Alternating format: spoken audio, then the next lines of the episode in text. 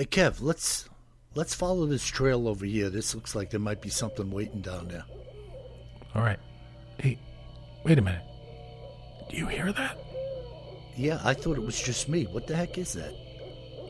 I don't know what that is. Whoa, do you smell that too? That's unbelievable. Hey, look. What the? Hey, look, those branches are moving over there. What the heck is that? Holy cow, is that what I think it is? Look at that thing. Oh my god. It's a freaking Sasquatch.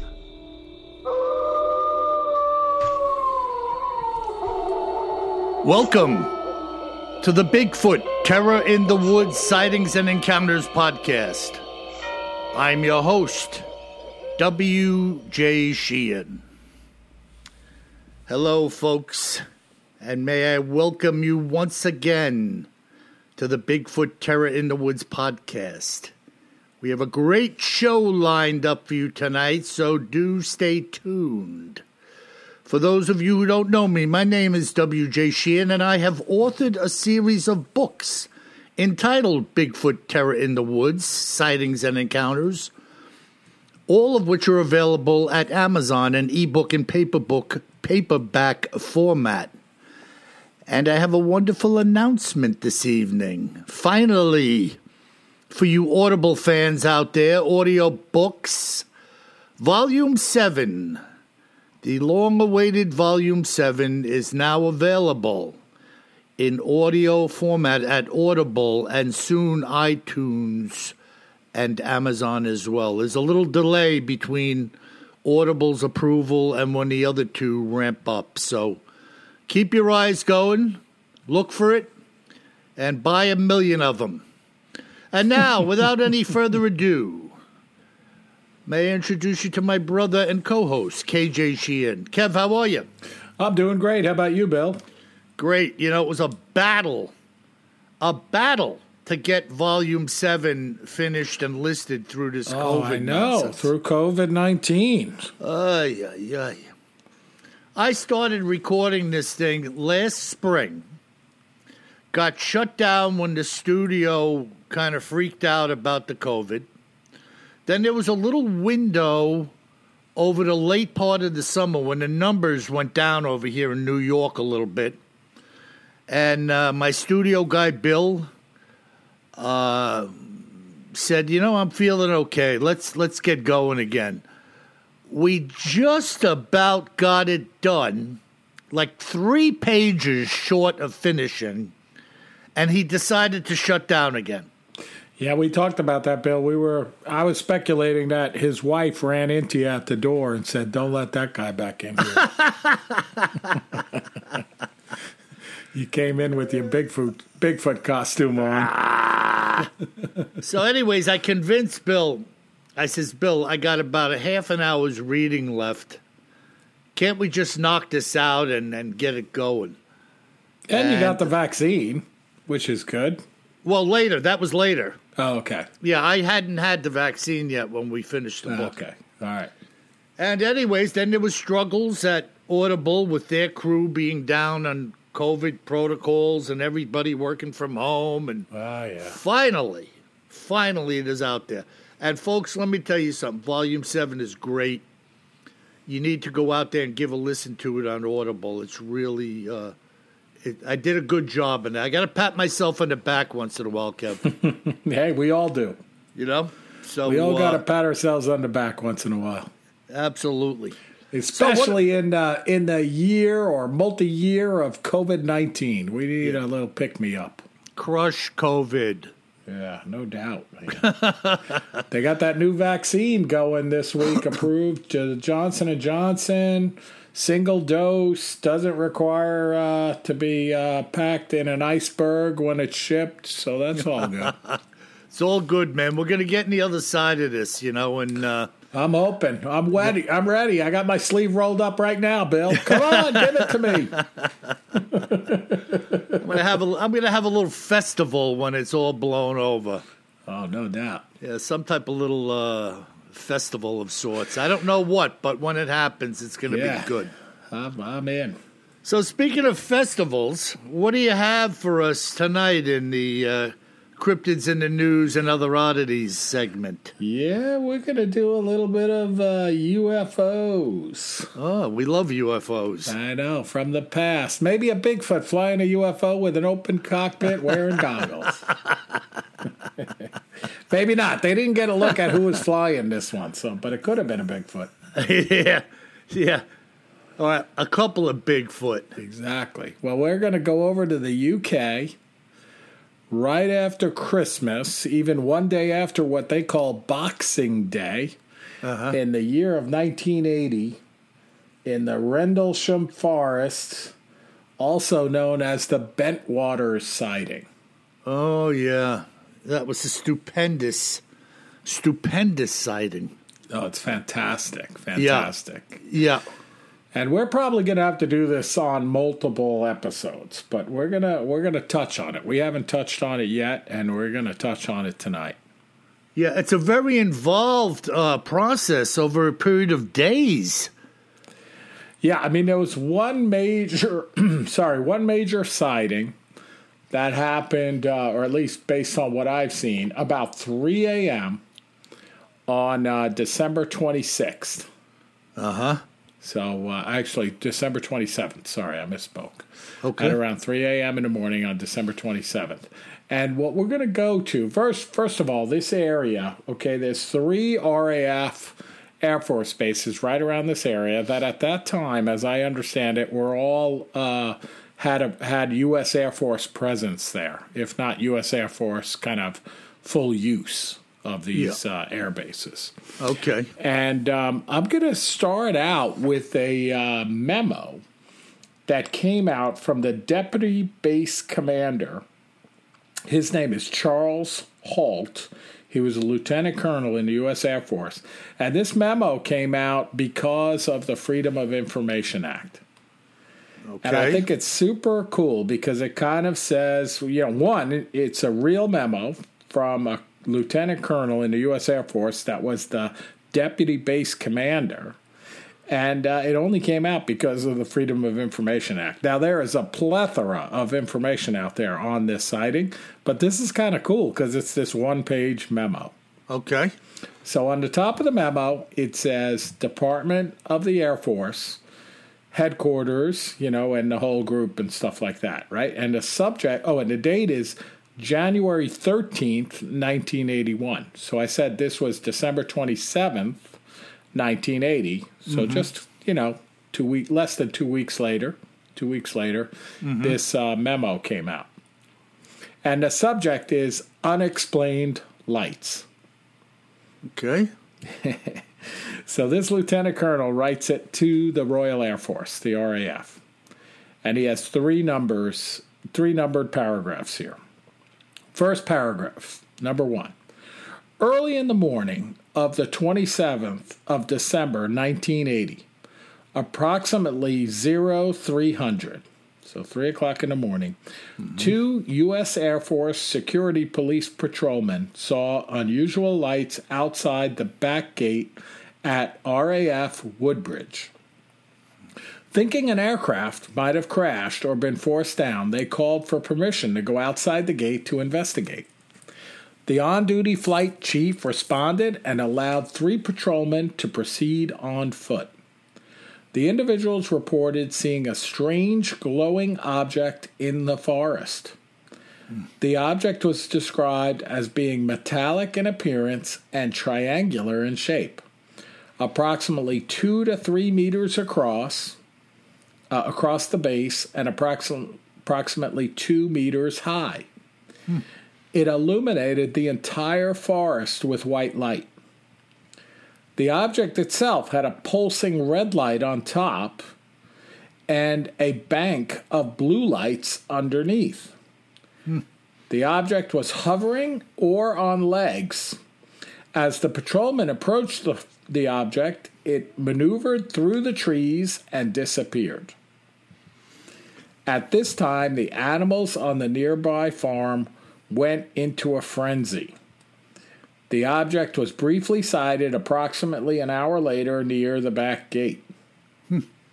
So that's what happened that night. According to the memo, I mean, this is on official Department of the Air Force stationery by Charles I. Halt, Lieutenant Colonel, U.S. Air Force. Yeah, and this ship is like a strange shaped triangle or these are Air Force guards. Yeah. That saw this. Okay, Absolutely. So it's not like a bunch of kids, you know, drinking a case of beer outside the gate or something. Not that we should dismiss it if they were drinking a case of beer, but you know what I mean. It's they're Air Force guards. Yeah. Now, was anything seen by the animals when they started acting up? They don't know. The animals were just acting up. So that's number one. Okay. So that's the first of the three paragraphs. Right. The second paragraph reads, the next day, 3 depressions, 1.5 inches deep and 7 inches in diameter, were found where the object had been sighted on the ground. The following night, the 29th of December 1980, the area was checked for radiation. Beta-gamma readings of 0.1 milliroentgens were recorded with peak readings in the 3 depressions and near the center of the triangle formed by the depressions. A nearby tree had moderate readings on the side of the tree toward the depressions. So pretty cool, right? So 3 depressions there, round depressions in the shape of a triangle, which supports what they saw, and, you know, a little bit of radiation present. Again, in this memo from the Department of the Air Force by the Deputy Base Commander. Wow. So, and now the last paragraph. Paragraph number 3. Mm-hmm. Later in the night, a red sun-like light was seen through the trees. It moved about and pulsed. At one point, it appeared to throw off glowing particles and then broke into 5 separate white objects and then disappeared. Immediately thereafter, 3 star-like objects were noticed in the sky. 2 objects to the north and 1 to the south, all of which were about 10 degrees off the horizon. Wow. Yeah. The objects moved rapidly in sharp angular movements and displayed red, green, and blue lights. These objects to the north appeared to be elliptical through an 8 to 12 power lens. They then turned to full circles. The objects to the north remained in the sky for an hour or more. The object to the south was visible for 2 or 3 hours and beamed down a stream of light from time to time. Mm-hmm. Mm-hmm. Numerous individuals, including the undersigned, witnessed the activities in paragraphs 2 and 3. Signed, Charles I. Halt, Lieutenant Colonel, U.S. Air Force, Deputy Base Commander. Mm-hmm. How cool is that? It's super cool. And Colonel Halt has been very outspoken about this since the date it happened. No doubt about it. And there were those, Kev, not that it's unbelievable, right, when we're talking about strange happenings. There's always got to be a pair of numbskulls out there trying to give you some dumb explanation and hoping you're going to buy it. There were people saying that there's a local lighthouse. Yes. Near the base somewhere. And they said... The Orfordness Lighthouse. Right. They were saying that they was catching the beam from the lighthouse is what was responsible for everything you just described. So, Bill, I've seen that lighthouse. Uh-huh. So I've sailed out of Ipswich Harbor, which is over there near these bases. I didn't know it was near these bases, right? You know me, I'm just out there sailing. Somebody tells me they want to go sailing out of Ipswich, and I'm over there for business. I'm like, I'm all in, you know. Yeah. Yep. Cue the Bond music here. So I've seen this red and white striped lighthouse over there. And, you know, I've seen a lot of lighthouses, and I've never thought when I saw a lighthouse like, oh, you know, that looks like a UFO. Yeah. I mean, come on, people. Stop it. A triangular UFO, possibly on landing gear. Emitting energy, right? Right. Lighting up the whole forest. Mm-hmm. No. Blue lights underneath, red light on top. Yes. Red 7 feet, light on 7 feet by 3 feet. That's a light from a lighthouse. Hmm. Very interesting. Not likely. Okay. Yeah. Yeah. You know, and it was said, I've heard Colonel Halt interviewed a number of times, and, you know, he doesn't come out and say it, I guess, because it's somewhat secret, and it's his business not to tell you. But it seems that at the time, that may have been a nuclear silo area that the U.S. was in charge of over there to protect Europe. Yeah. Oh, I mean, no doubt about it, right? I mean, for them to have control of these three RAF Air Force bases, there's something serious going on there, you know. Yeah. And if nothing else, some bombers there, for example, that were ready to scramble. Yeah, certainly a U.S. interest there to have U.S. command involved in the area. It wasn't just troops. You know, there was something going on there, you know. No, but it's really interesting, of course, that this colonel, deputy commander of us, you know, an Air Force base, maybe a secret Air Force base, right? I mean, here it is in the UK. Mm-hmm. And he writes this article to the RAF to tell him about it. Yeah. Yeah. I mean, it's an event, right, Kev? If you're being honest, and above board and performing according to your duties and your sworn oath, you report on everything noteworthy that's going on. You know, if it was an accident and a truck crashed through one of the fences onto the property and careened into a building, you'd have to write a report on that. Right. And this, the three guards going out, asking permission to go through the gate to the outside the perimeter, check out what they're seeing. They were authorized to do so, and blah, blah, blah. This is what fell out. Yeah. Now, one of the kind of entertaining stories that shows up on Wikipedia online, right? Mm-hmm. They talk about the fact that it's a possible hoax. So they say that in December 2018, but I will say, this is my words, not theirs, an interesting hoax, like if this is the case. Yeah. So it says in December 2018, David Clark, a British UFO researcher, reported a claim that the incident was set up by the SAS, right? So the Secret Service kind of the UK, as a revenge plot on the U.S. Air Force.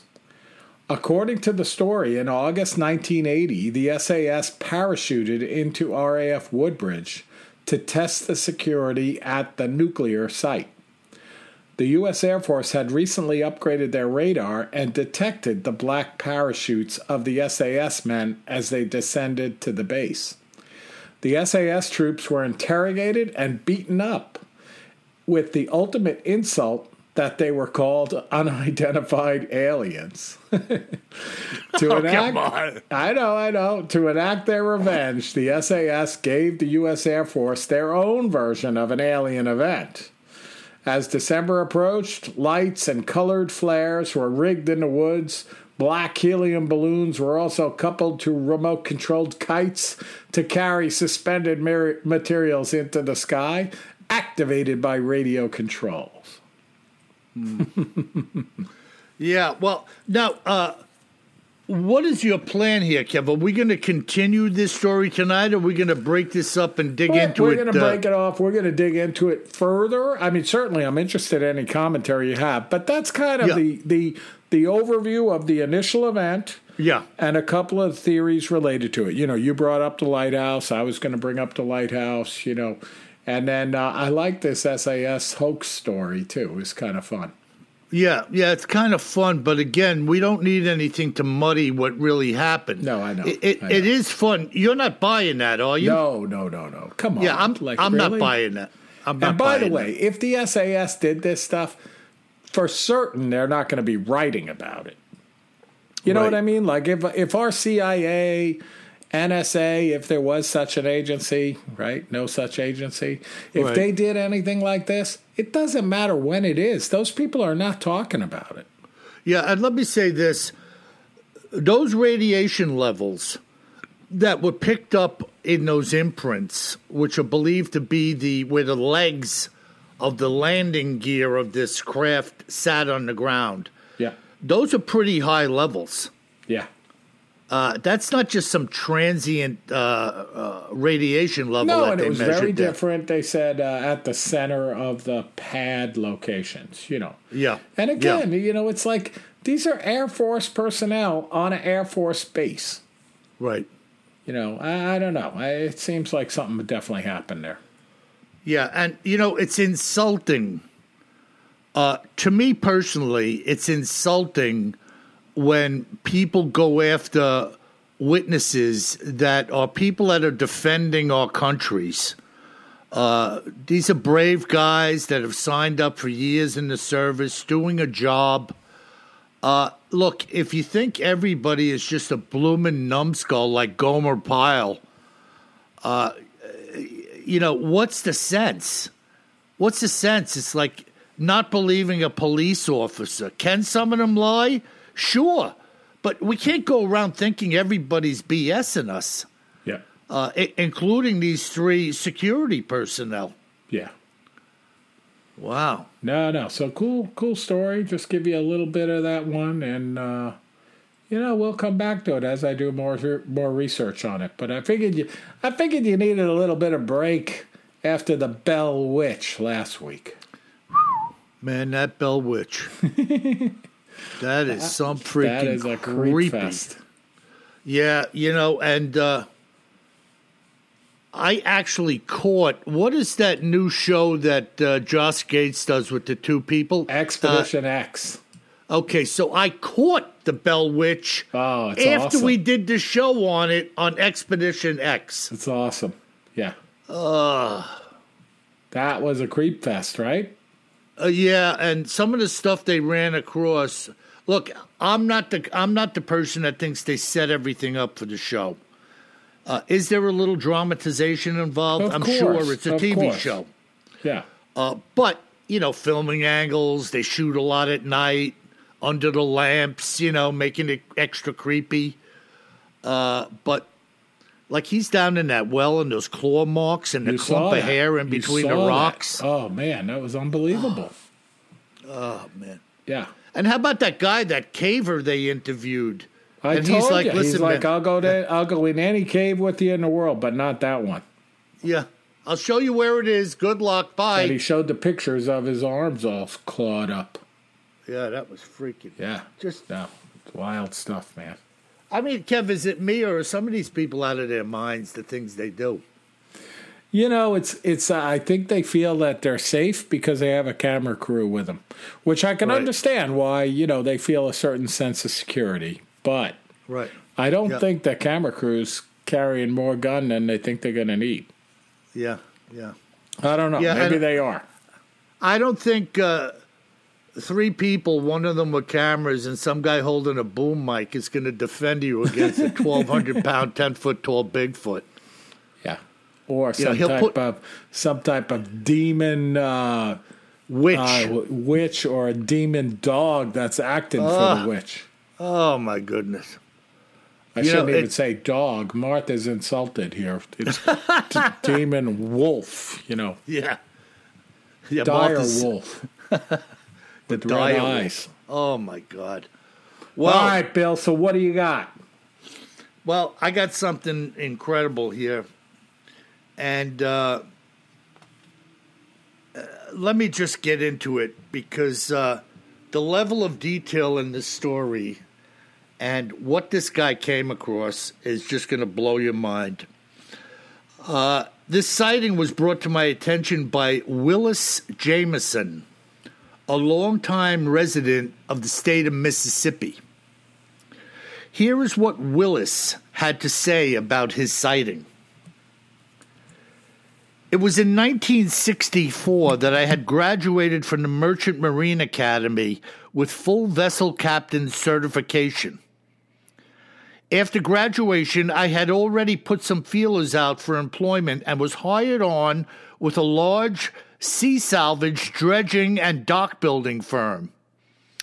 Virtually all of our work was in and around the Mississippi Delta region and the Gulf of Mexico. During my downtime, I did a fair amount of small game hunting as well as deer around the state. It was late one morning and I was sitting in a greasy spoon having a cup of coffee and some eggs while still wearing my camo. The place was quite crowded and I was sitting at a table when a gentleman asked if I would mind if he joined me at my table. Of course, I told him. I'd be more than happy to have a little company for breakfast. I introduced myself to him and he to me, and his name was Joe. As the conversation developed, Joe quite naturally had noticed that I was wearing camo and said to me, "So, you're a hunter?" Of course, I replied yes and told him that when I was not captaining, I spent a fair amount of hours in the woods. As the conversation went back and forth, he came around to telling me that today may be my lucky day. Naturally, I responded by saying, "What do you mean by that?" He went on to say that he knew an old codger in Leflore County that had a real nice piece of land chock full of turkeys and deer, and that he was looking for a decent bloke to hunt the land for him in exchange for food. I said to him that it sounded real interesting and that I would like to make his acquaintance. I passed my number on to Joe, and several weeks later, after I had returned from the next job, I was at the home of a man named Gerald Holmes. When Gerald answered the door, he was half crippled, an old man, 96 years of age, and he invited me inside. The house consisted of 6 rooms, none of which were fit for human habitation. It reeked of cat piss, and there were bugs crawling around on everything, including the furniture. He asked me to have a seat, and without trying to be rude, I said that my back was really sore that day, and perhaps we could just go outside and have a look around the property. The 2 of us walked outside.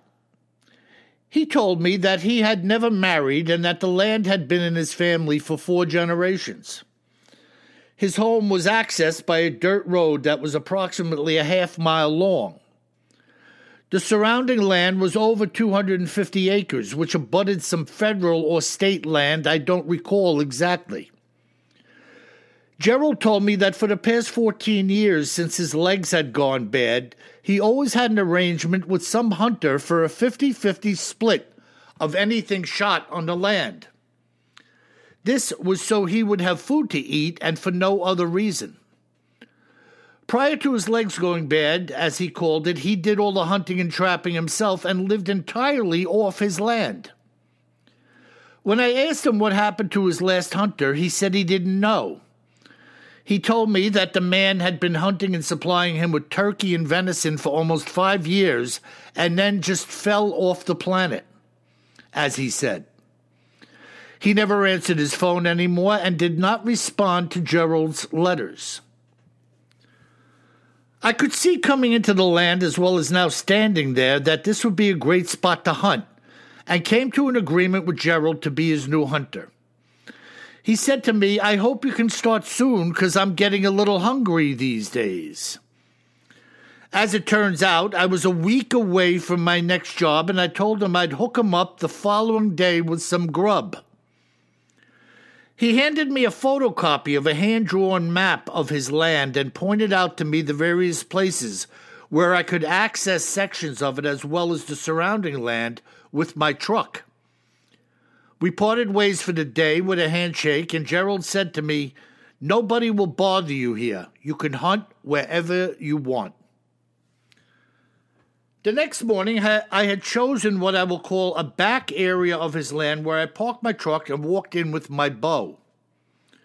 Well, it was like taking candy from a baby.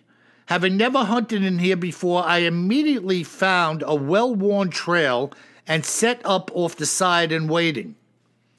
It was less than 45 minutes later that 7 does and a buck came sauntering by, and before you knew it, I was butchering a doe in the woods. As I made my way back to the truck, a note had been rather mysteriously placed under my wiper blade. I pulled the note out from under the blade, and it read as follows. Be careful in them there woods, fella. The Cinnamon Man will get your sorry ass for sure. That was it. There was no signature and nothing else written on the paper. My first thought was that of, what the hell did I get into here? I went back over to Gerald's house with the deer and the note in hand. Gerald was thrilled with my quick success and was grinning from ear to ear with joy. It was then that I showed him the letter which had been placed under my wiper blade. I asked him point blank, after he had a moment to think about what he had read. What the hell is a Cinnamon Man, Gerald? The two of us sat down on the bed of the truck as Gerald calmly and deliberately started to spin quite a yarn. He said that as far back as there were people inhabiting this neck of the woods, there have been stories and tales of large, hairy wild men living in these parts. The largest in these days and times being cinnamon or rust-colored, and immense in its size and proportions. Gerald said that many of the area residents have blamed this creature and apparently others like it for the theft of livestock and the like. He then went on to say that its presence can be noted when a howling is heard in the woods. He added that he had never personally had any encounter with the beast, nor anyone that he knew. As we sat on the tailgate, the thought had occurred to me of his previous hunter not showing up anymore, having been faithful for so many years, but in a moment I just tucked it in the back of my head. It was such a beautiful and promising spot that in spite of the Cinnamon Man rubbish, I decided to stick it out and give it a go. In the months that followed, I had tremendous success in the woods, and as a matter of pure convenience, I couldn't have asked for a more suitable hunting ground. I was bagging squirrels, coons, possum, and everything else you can imagine, and Gerald was more than content to have them all. In fact, he was at the point that he was now bartering with some other people, exchanging his meat for other items, such as honey, bread, milk, and vegetables. It was 2 years into this arrangement with Gerald that I was deep into his property one day with a .22 caliber long rifle that had a fairly powerful scope on it. I used this gun to bag crows and squirrels in the trees, which was a lot of fun. Now, I have to tell you, before I continue, that at this point in time, I knew every sound that emanated from these woods and then some. I was walking slowly, following a trail with my eyes fixed in the canopy above, when I heard what I will describe as an odd imitation of an owl. You'll have to trust me here that I knew what an owl sounded like, and this sounded a little bit off, if you catch where I am going with this. This owl noise kept repeating over and over again, which was not like that of a real owl. It sounded like a man trying to do an imitation of an owl, and not that well. My eyes were fixed in the surrounding forest, as this odd sound was coming from multiple directions. In the heat of the moment, I started to feel very uneasy and began to retreat the way I had come in, with the sounds now keeping pace with me as I walked. For whatever reason, I turned my head quickly to one side and saw something duck behind a tree off in the woods.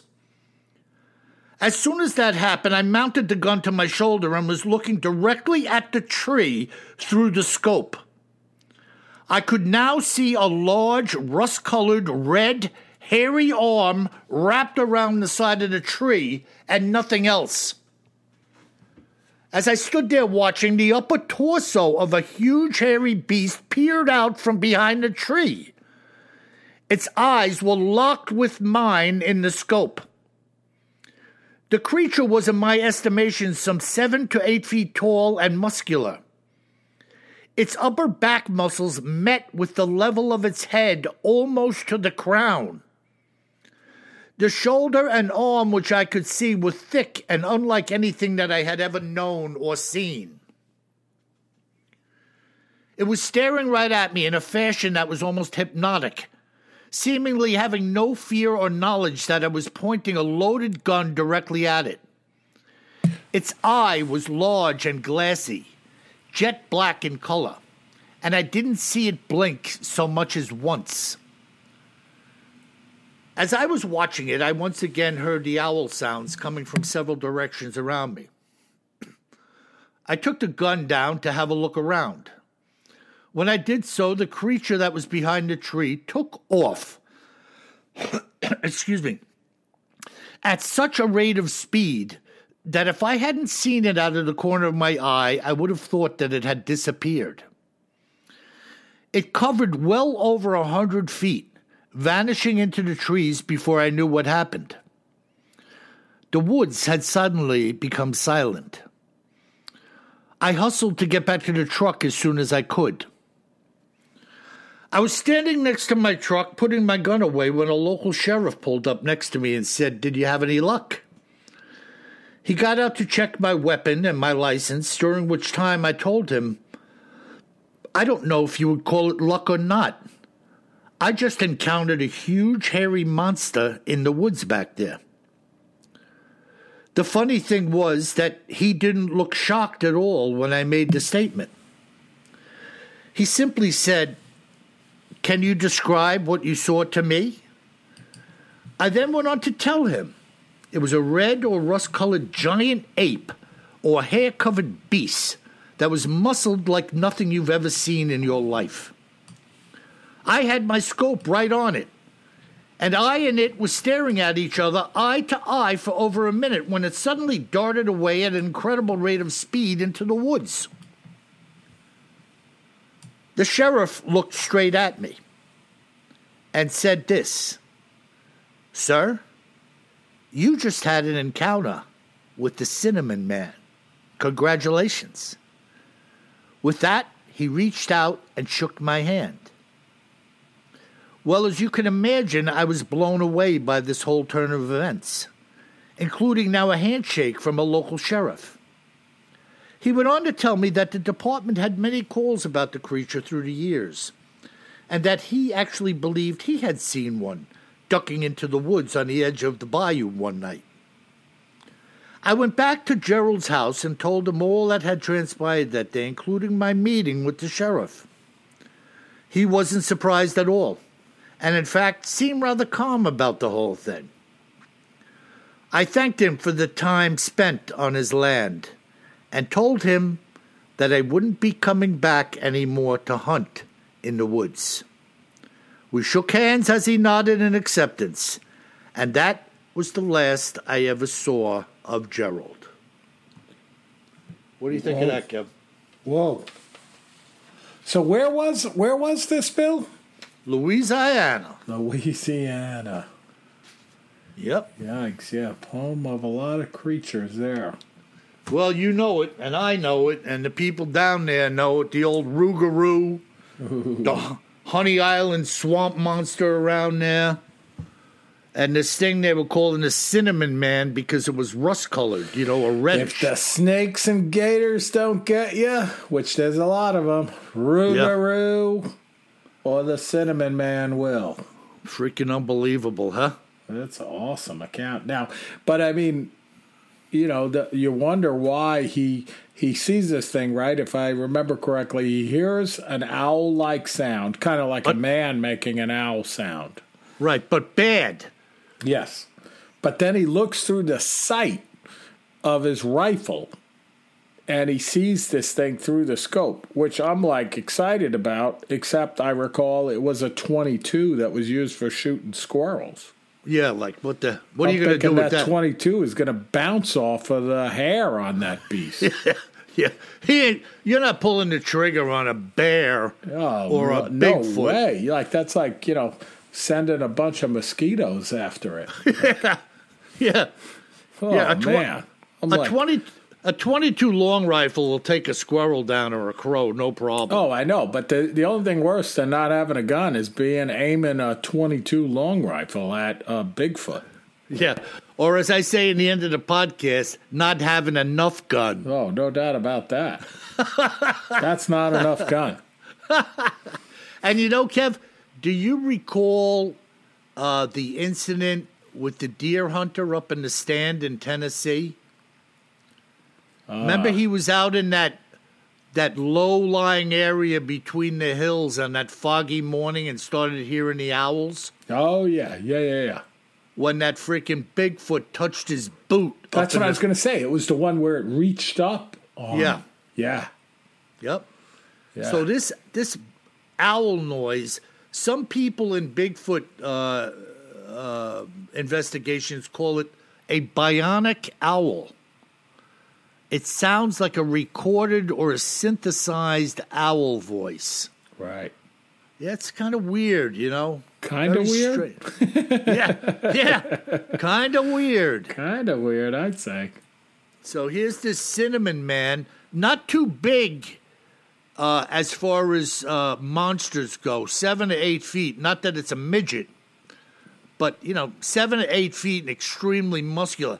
I like this description of the traps coming almost up to the crown of the head. I was going to say, it's one of those things with no neck, though, and just all muscle. Jeez. And by midget, you really meant little Sasquatch, right? Or little Cinnamon Man? Yeah, little. Not to offend anybody. I don't want you to offend any Sasquatch out there. Yeah. That's the last thing we need. You know, I spend a lot of time hiking around, so. Yeah, if there's any Sasquatch listening to this podcast, I apologize. I don't want to be the one that can't unholster the 44 Magnum, right, and then having a Bigfoot talking to me about the fact that we called him a midget.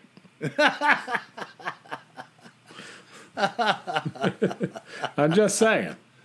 Yeah, you know, Kev, there are people out there that nitpick every word we say on the podcast, you know. And a lot of them are witches. I'm just saying. Yeah. Yeah, we got to watch out for that. I don't want to cause any trouble with the witches. Oh, my goodness. Because as I understand, they're actually pretty nice. Yeah. Self-proclaimed nice. Yeah. Oh, you know a few. Well, they write in a lot. Yeah. This is crazy, though. What a tale to weave. He gets hooked up with this old guy that's basically eaten off the land his whole life. Yeah. And, I mean, look, it's not something I would do, Kev, right? But isn't it unbelievable that in recent days and times, there are still people out there that could own a piece of property and just plant some food? No doubt about it. No doubt about it. I mean, it's not shocking to me, you know, living out more towards the country than where you are, for sure. And then seeing you know, this symbiotic relationship, you know, of a guy who's a really good hunter and this guy who wants to live off the land hooking up with one another, you know. Yeah. Hey, why not? Yeah, you know, if it works. I know Paula's nephew, my wife's nephew, his wife came from Arkansas. And, man, you know, the stories she tells me about her growing up, I mean, they were just like country bumpkins, you know? Yeah, hell yeah. Jumping on the rope swing into the pond, climbing around the hayloft, you know, riding beat-up dirt bikes around in the field and, you know, barefoot and, you know, drinking soda pop. It's kind of like growing up in Lake Ronkonkoma, Bill. Yeah. You know what I'm saying, though? Oh, I mean, I don't. When you don't know anything else, that's what you know. Right, that's it. And that's good enough, you know? Hey. So, and her father, oh, by the way, talk about this guy shooting crows. Sue's father, God rest his soul, Mike, he passed away a few years ago. He told me that him and some of the good old boys down there used to go out crow hunting. Well, my neighbor out at the beach, you know, not a full-time neighbor, but, you know, his parents basically own the house next door. And he lives out in High Point, North Carolina, country area, you know, heart of the old furniture business out there in High Point. Right. And before it went overseas to China and thereabouts. And he is a part-time squirrel hunting guide. Squirrel hunting guide? Yeah. Apparently people are going out You know, and they got these big squirrels out there. I've seen some of them, these big black squirrels with white ears. You know, they're funky-looking squirrels. Uh-huh. And but people go out and hunt these squirrels. But I remember the first time he told me, I was like, is this guy pulling my leg? Yeah. Like a squirrel hunting guide? Really? You know, but people go out and they hire them because they want to go and hunt squirrels. Well, I guess it's kind of a neat little hobby. Yeah, well, he knows how to find the squirrels. He's got a... I met his dog, you know, that's a squirrel dog, you know. Uh-huh. Specializes in flushing out the squirrels. Uh-huh. It's wild, you know. Wow. But that's the country, you know. Black squirrels with white ears. Maybe they're aliens. Hey, you know. You know what I mean?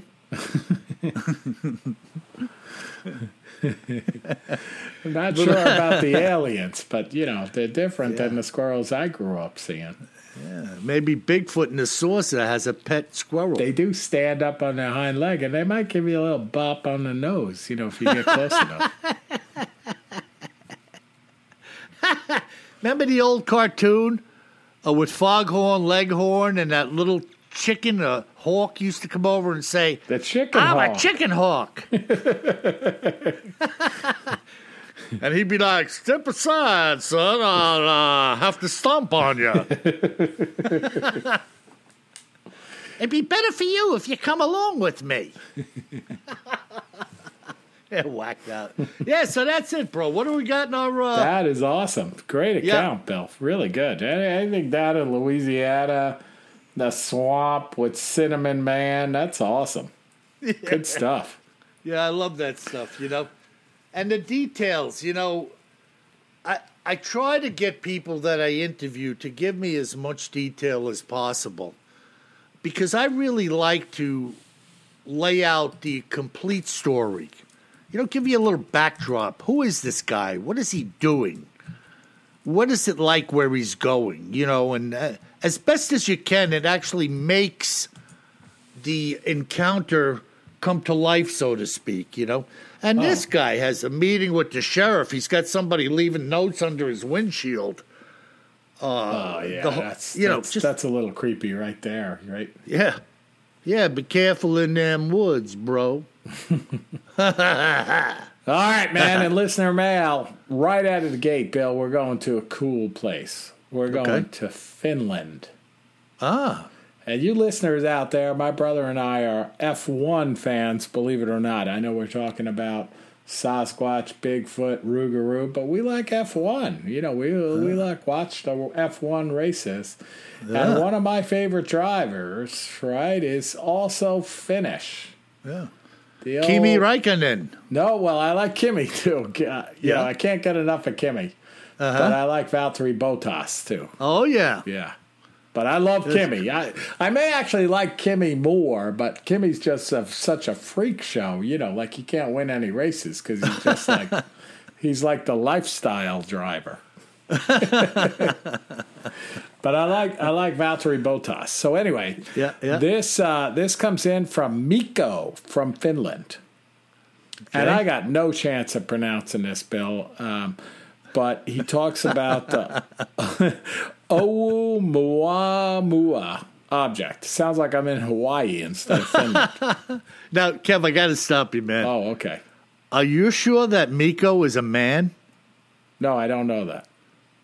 I'm saying I think Miko's a woman. I don't know. I know a Nico from Finland, and it's a guy. Mikko could be a woman.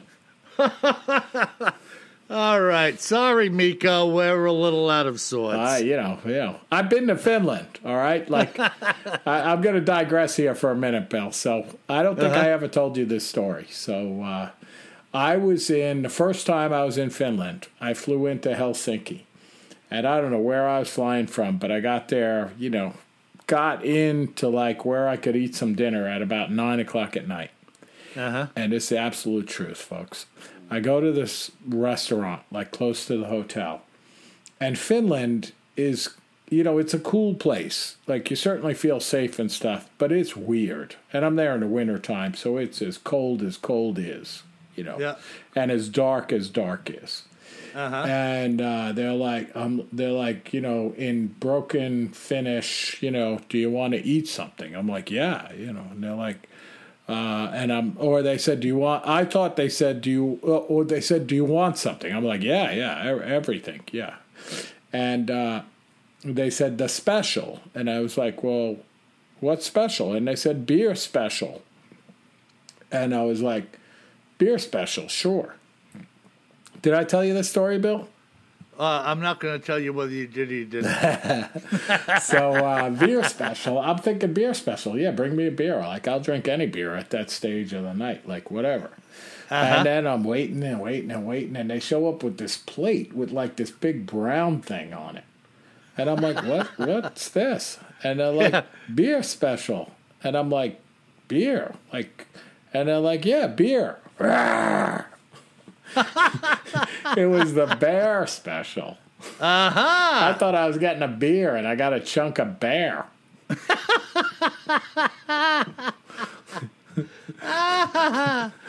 that's my first trip to Finland, to Helsinki. So anyway, how was it? How was the bear?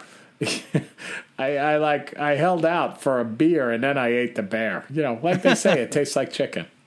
Yeah, everything tastes like chicken. Until you've had alligator, then it tastes like alligator, which tastes like chicken. Yeah.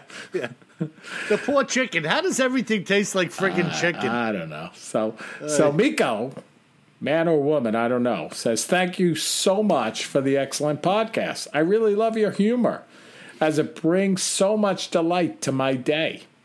I'm always looking forward to listening to new podcasts of your show.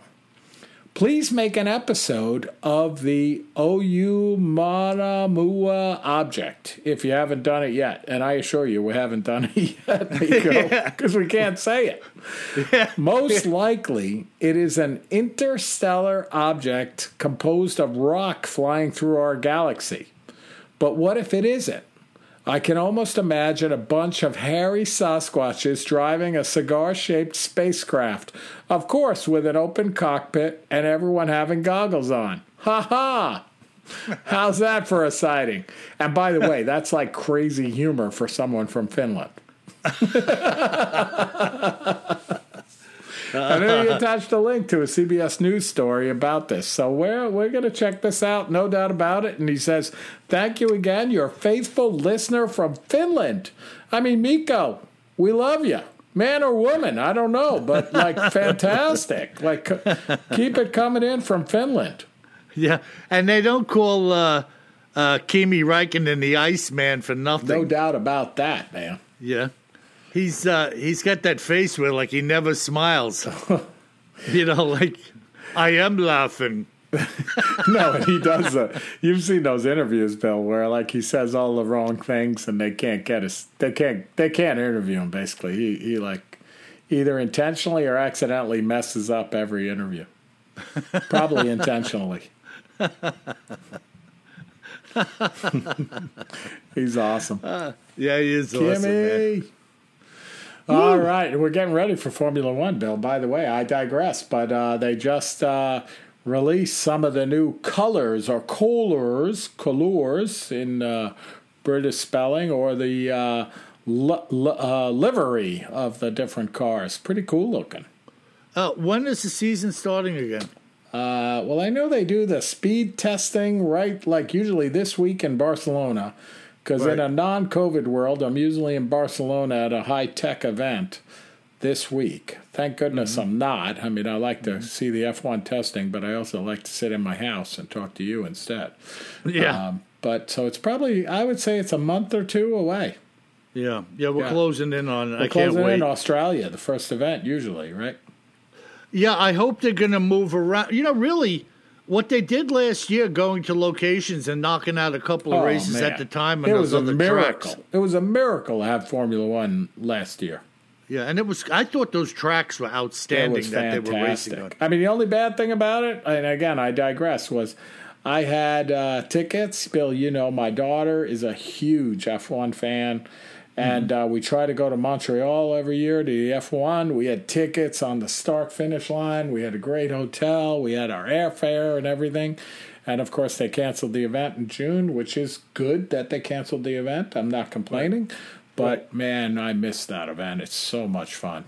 Montreal F1 is fantastic. Yep.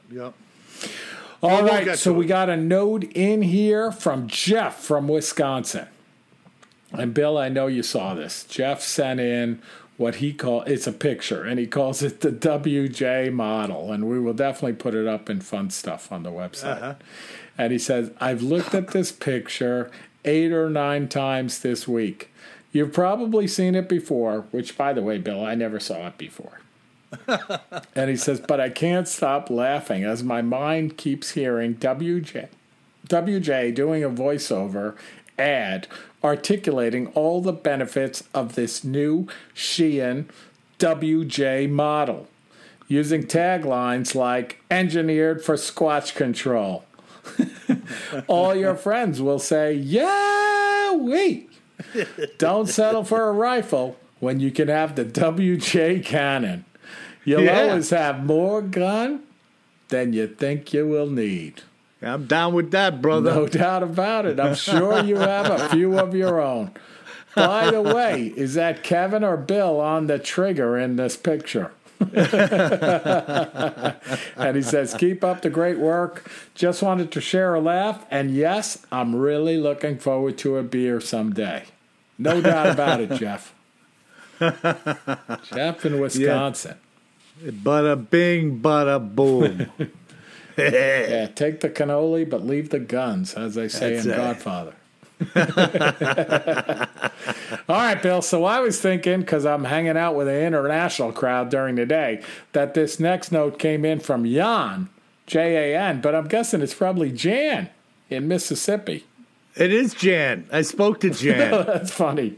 Yeah, so funny how I'm distorted by like the crowd I'm hanging out with during the day. So I'm like, it's Jan, and then I'm like, wait, it's probably Jan. And by the way, Jan is a retired culinary instructor. Whoa. And said if I'm ever down in those parts, stop in and she'll serve me up some gumbo, brother. Giddy up. I was thinking a little shrimp and grits. So Jan in Mississippi, it's a short note, so it sounds like you had a good conversation with her. She says, I enjoy your podcast.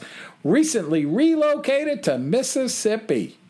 Many reported sightings in my area. Thank you for this platform for us knowers. Mm-hmm. Very cool. Now, I asked Jan to call me. I wanted to hear about what she had to say about the potential of many people having sightings in her area. And really, the most interesting thing that she told me was that there is a garbage dump near her vicinity. Apparently down there, there's no garbage truck. You throw your waste in the back of the pickup and ride over to the dump and flip it out. And she said sometimes there's a guy at a gate there and sometimes there ain't. And she said there's been sightings over there of a Bigfoot in the dump. Mm-hmm. So I said to myself, what an interesting thing, again, taking advantage of whatever's given to them. Why not? Hey, why not? If you're out, you're sniffing around. All the other animals are sniffing around, grabbing an old cheeseburger or freaking half a pizza pie that went bad. Might as well go snoop around the dump, see what you can find. It's funny you mention that, not related to Bigfoot, but when I was up in Alaska 2 summers ago before COVID, I live in North Carolina, folks, a lot of that. And we have like bald eagles all over the place. Thank God here. You see a bald eagle as much as you see a hawk. And all these people from all over the world go up to Alaska. And one of the big things they want to see is a bald eagle. Mm-hmm. And that just kind of stunned me, because I'm like, well, we see bald eagles all the time. And I don't live in Alaska, right? I live in North Carolina. I thought most people saw them, but apparently they're still rare in a lot of parts of the world, after they cleaned up all the pesticides and stuff that killed them. Uh-huh. But they say up there in Alaska that the guides and stuff were saying if you want to see like 500 of them, go to the dump. No kidding. Yeah. Apparently, like there's, you know, how like Bill Bayou, there's probably a bazillion seagulls, right? In the dump up there in Alaska. It's all bald eagles flying around the dump, eating the garbage. Not exactly a scenic spectacle. No, not, you know, don't bring your beautiful digital SLR camera, you know, to get a picture of a bald eagle picking up McDonald's Big Mac wrapper. And don't bring your smell-o-vision with you. No. You might need a mask for another reason. Yeah. Forget about COVID. I need a freaking gas mask. All right, we got two more letters, Bill. This one comes in from Heather. No doubt about the name there. Heather from British Columbia, a hotbed. And she, the subject is questions/my take.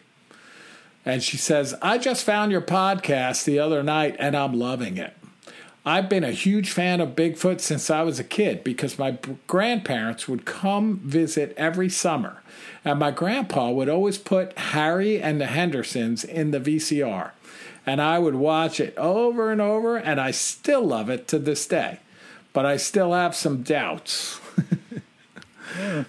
Don't get me wrong. I want to believe that something this amazing could exist, but I have a hard time when I go on YouTube and see the horribly grainy, shaky videos. Come on, people. If we can send a man to the moon, surely we can film a clear video with the technology we have now. I have combed the internet and YouTube for anything I can find, and as you both know, you can get lost in some interesting rabbit holes when you search anything to do with Bigfoot.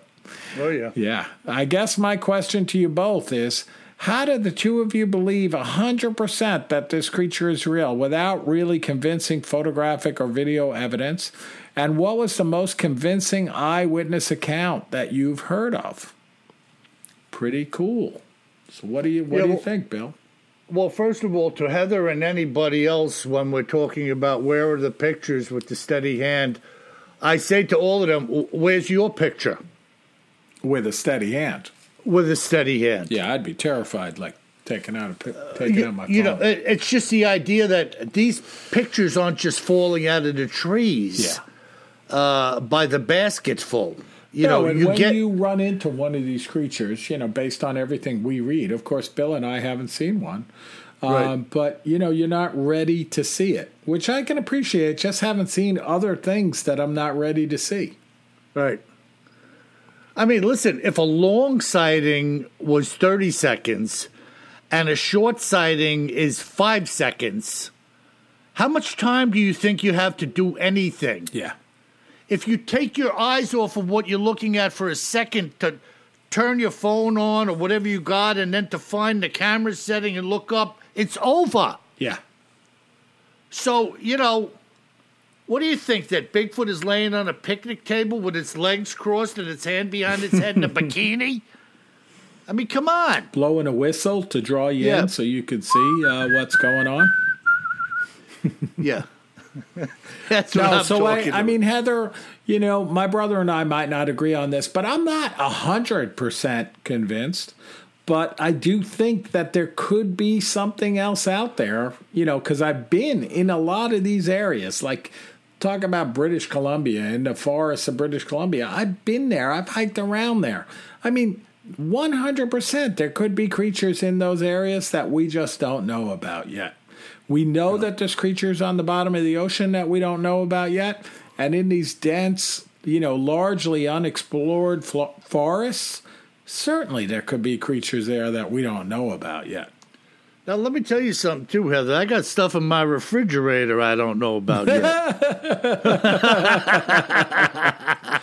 Awesome. I can smells it, but I don't know what it is. I don't know what it is anymore. Awesome. Woo. Awesome stuff. So, Heather, that's where we're coming from. Uh-huh. Yeah. And I think the best photographic evidence is the Patty film, hands down.